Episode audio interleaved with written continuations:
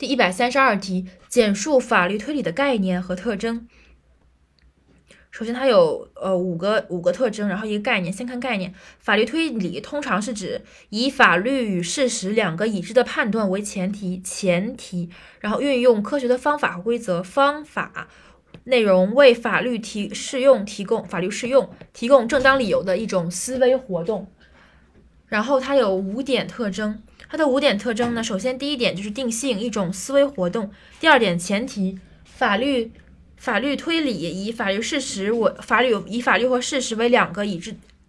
已知的判断作为推理的前提。然后第三是方法，法律推理运用多种科学的方法和规则进行方法和规则。第四是目的，目的是为法律适用，重点在法律适用提供正当理由。第五一个增增加的就是法律推理的结果往往涉及当事人的利害关系。所以把概念备注就可以备注第二、三、四三个特征，就是一是前提，二是方法和规则，三是目的，然后最后再额外加一个定性思维活动，然后再加一个当是往往涉及当事人的利害关系。